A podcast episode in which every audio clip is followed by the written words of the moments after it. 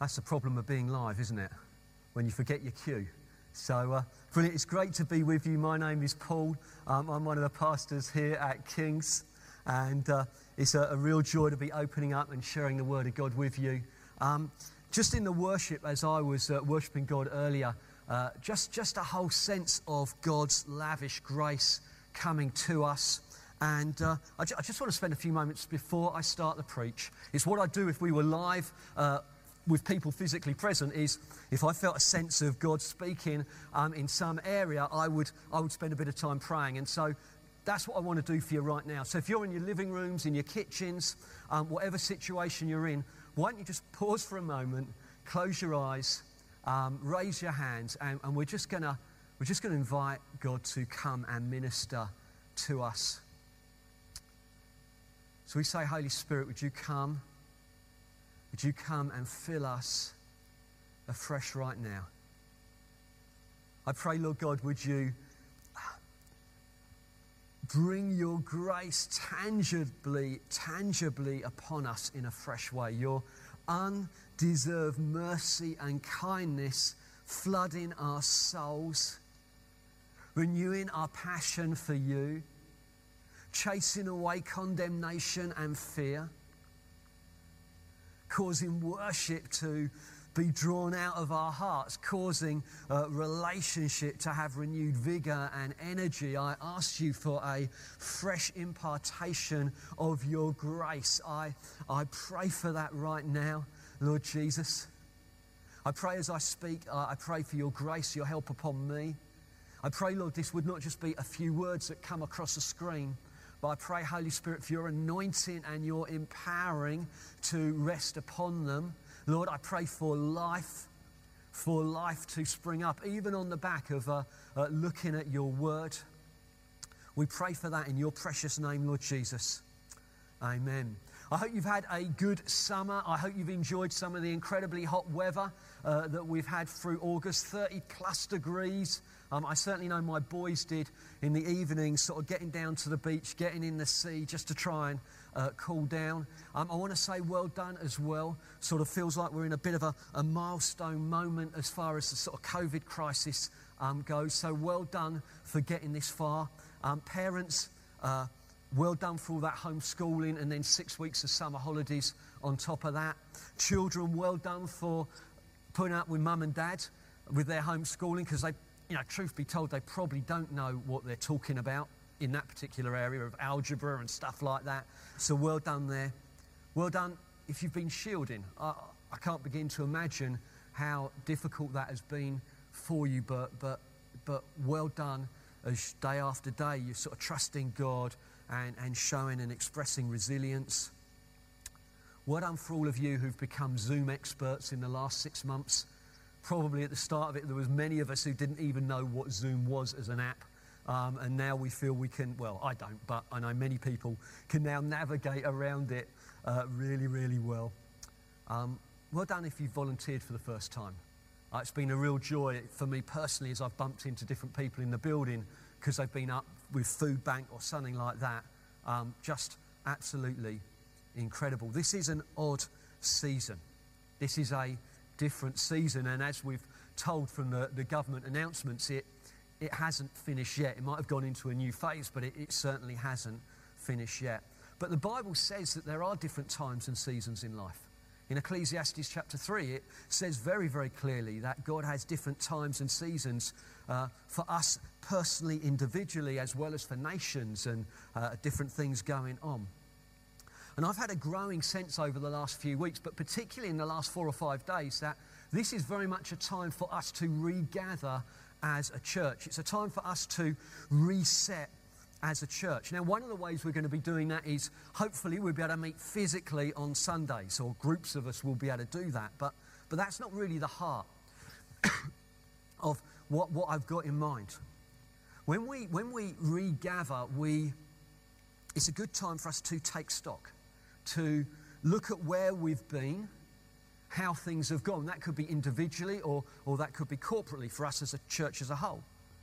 It, it, could be that you look at the last six months, and particularly during the COVID crisis, and you're, you're thinking, well, have I drifted in a certain direction as I've looked to respond to what's going on? As we, as we uh, regather, it's an opportunity for us to look at where we're now heading, both altogether but, but personally. Am I on a good trajectory? Uh, do I like where I'm likely to end up if I keep walking this way?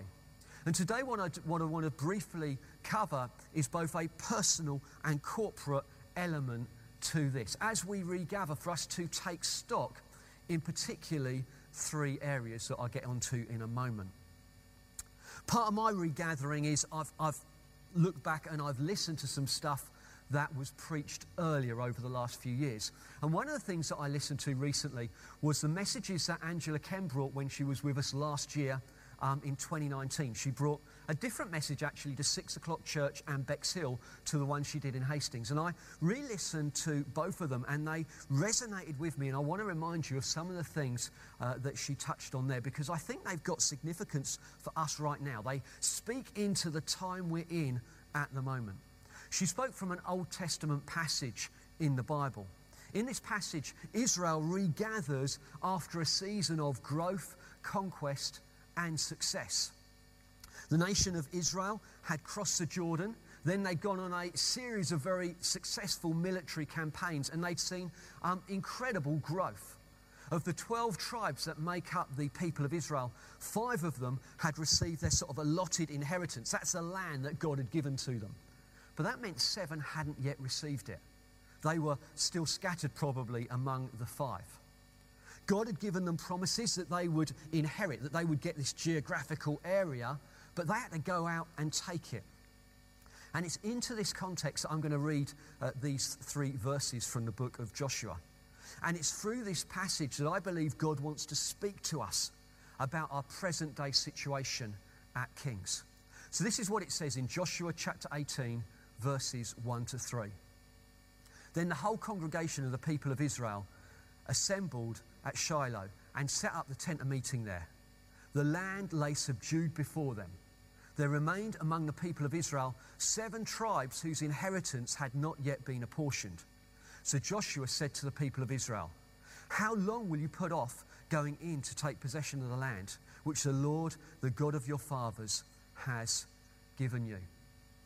So there's three particular things that I want to highlight um, from this passage. The first one is prayer. Now, you may be sat there in your living room on your sofa right now thinking, Oh, Paul, you only spoke about prayer about six weeks ago, and hands up, absolutely, I did. But I can't get away from it.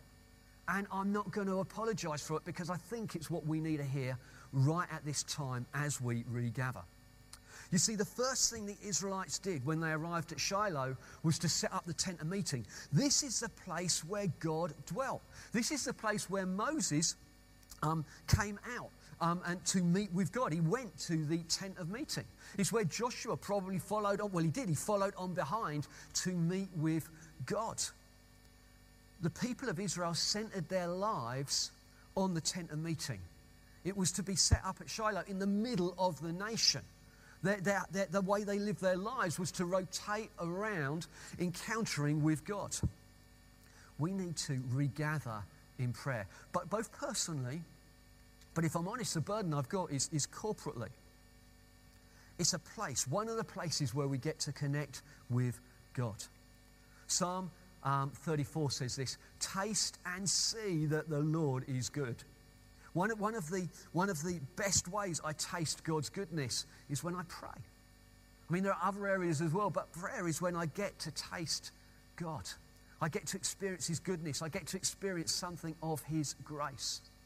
There was a passage I was reading today, uh, this week from Revelation chapter 5, and it's, it's, it's a picture of what is going on in heaven. It's, the, it's in the throne room. You've got God sat on his throne, and you've got the four living creatures, and you've got the 24 elders, and you've got the multitudes of angels. It's an awesome, awesome place. The Apostle John, who sees this vision, face down on the ground when he sees it.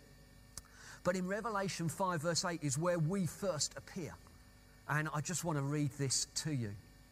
And when he had taken the scroll, that is Jesus, the four living creatures and the 24 elders fell down before the Lamb, each holding a harp and golden bowls full of incense, which are the prayers of the saints. I mean, isn't that amazing that our prayers are gathered together? Not one of them is forgotten. You might think that when you're praying on Zoom, you're, I don't know, where are your where are your prayers going? Just across the internet or maybe into the air? No, no. Your prayers are gathered together. They are they're put in bowls. They, they come before the Lamb of God, Jesus Christ, the, the Father. God is sat on his throne. What an awesome picture of what comes in prayer. Imagine it.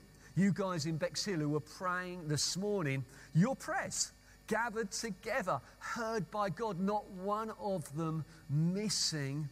Wow. When I pray, when I prayed this morning, my prayers brought into the throne room of God, Jesus Himself interceding for us. Wow. I don't think prayer is supposed to be boring. It, it could be difficult. It can be a challenge. It might be something we need to grow in, but, but, but, but definitely not boring. I mean, let me encourage you. Revelation 5, verse 8. Why don't you this week just spend some time pondering those words? Think about it in connection with your own prayer life. One of my, one of my, one of my main roles, I think, one of, one of the eldership's main roles is to lead you in prayer and to teach you to pray. And if I'm honest, if I look back over my time leading Kings, which is a few years now, I, am not certain we've grown corporately in prayer. Not, not certainly as I would like to. I think there is, a, there is room for growth. Now, that's not to make you feel bad and, or, or to make me feel bad, but sometimes it's good to take stock. When we regather, we take stock and think, actually, we, we've, we've got some growth to do in this area to learn what it is to lay hold of God. I'm not going to let you go till you bless us type praying. And if you take a cursory look through the Bible, you, you can't help but notice how key prayer is. Now, I know many of you might have barriers to prayer. You, you might just not like it. I mean, if you're being totally honest, you just don't like gathering and praying. It, it, might be you're anxious about it. You don't know what it looks like when we gather. It might be you're very, very busy, and I know numbers of you are, are hectically busy juggling all sorts of different aspects of life. Maybe you're just, you've got Zoom fatigue. You've just had enough of Zoom. But can I ask as we regather, are these legitimate excuses for not praying? Now, for, in some cases they may well be, but, but, but, but just ponder again. I, I reckon probably maybe we, have got about 450 people within the church who call this place home, who are, who are members. I reckon probably we've maybe got a third, up to a half at most, probably closer to a third if I'm honest, who, who would regularly, regularly gather and pray. Church, can I appeal to you? We've got this week of prayer coming up. Five evening prayer meetings, 7.30 to quarter past 8. Why not come along? Some people don't turn their cameras on. Just come along, have the sound on. You don't have to pray out. Just come gather with the saints. Uh, let your heart be stirred afresh in prayer. And then there's the prayer course. You know, why not think about signing up for that? The second thing that I notice from this passage is that Israel needed to go out and continue to conquer the land. They had not yet finished. And, and to be honest, I was provoked again. Maybe I was provoked again about this whole area of sharing the gospel with those that don't yet know Jesus. You know, we're not called, obviously, to go out to war, but we are called to share our faith, share what Jesus has done for us with those that yet don't know him. How he's made a way, the, the, the gospel, sins forgiven, relationship with God restored. Again, that whole passage taste and see that God is good. Acts 4, verse 12 says this And there is salvation in no one else. For there is no other name under heaven given among men by which we must be saved. There's no other way to God than through what Jesus Christ has done. And again, as I've just been pondering about this, I'm, I'm provoked myself. You know, I, I'm not active enough in this area myself. But I think as we regather, this is again a time to reconsider, to think about how we're doing in this area. What changes do we need to push forward? I mean, the reality is, we, as I've already said, we've probably got about 450 people who call this church home. Yet, when we run an Alpha course, we have about 20 people sign up, which is absolutely wonderful. But, but there must be, mustn't there, more than that? There, there must be more than that. Chloe's friend is setting up a um, franchise business. And one of the sort of expectations or conditions of her doing that is that she will make five social media posts a day advertising the business. Now, please hear me. I'm not proposing that we all go out there and do five social media posts a day ab- about Jesus, but, but I wonder if we do need to be more creative. We need to think, we need to bring this again to God in prayer. Again, what are the barriers to it? Maybe anxiety, maybe busyness, maybe lack of opportunity. If I'm honest, that's a big issue for me. Um, maybe you're not persuaded that the gospel works. As, as we regather, let's spend a bit of time taking account, just rethinking again. Please don't settle at this ceiling. We've got Alpha starting in mid October. You know, question who am I going to bring? Who are you going to bring? You know, should we make it a subject of daily prayer? There's no other name under heaven given among men by which we must be saved other than Jesus Christ. And then, thirdly, like Israel, we have moved forward. We've taken some ground. Hastings venue has been established for many, many years. Bexhill likewise has been planted. It's putting down roots. It's, it's growing strong. It's bearing fruit. But don't you sense? I, I sense there must be more than this. You know, 1066 country and beyond. You know, what about Central St Leonard's? Well, we're, we're, we're, there, we're nearly, nearly there. Obviously, the COVID crisis has um, certainly put a few obstacles in our way when it comes to that. But, but what about Rye? What about Battle? What about Robertsbridge? Even a bit further afield, what about, what about Hawkhurst? And then what, what about further afield than that? I mean, there is life beyond Hawkhurst, so I'm told you know, in the past, we've, we've generally blessed people as they've gone. We've prayed for them, we may have given them a bit of financial help, but I get a sense we should be sending people. We should be sending people. We could easily settle right now and think we've arrived, that we're comfortable. But we're, we're not finished. There's more in us than that. We've been called to more than this. For the Israelites, they'd been fighting probably for about seven years. That's what commentators say. A break would be nice. They were settled, children in schools, friends close by, um, enjoying a little bit of peace. But they, but they hadn't arrived. There was, there was more than that. God had promised them more. There was more that God has promised for us as well. But this would mean moving, this would mean risk. This could mean upheaval and disruption. This could mean war and danger. This could mean faith, growth, blessing. The Bible talks about the glory of the Lord covering the earth as the waters cover the sea. The Bible talks about go and make disciples of all nations. The Bible talks about us being witnesses to the ends of the earth. The Bible talks about a great multitude from every nation, from all tribes and peoples and languages before the throne. Kings, we've got a part to play in that. Now, many of you are called to stay, make disciples, and glorify Jesus, like me and Chloe.